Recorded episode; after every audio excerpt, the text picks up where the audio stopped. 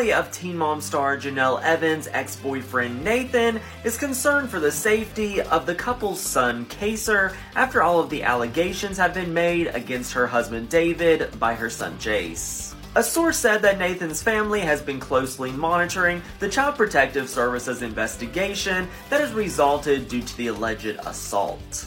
They are pretty concerned for 9 year old Kaiser, who was previously removed from Jenelle's care in 2019. The source said the family is not surprised one bit about any of this. They said they are upset that Kaiser and the other kids have remained in the home after the allegations were made almost a week ago now.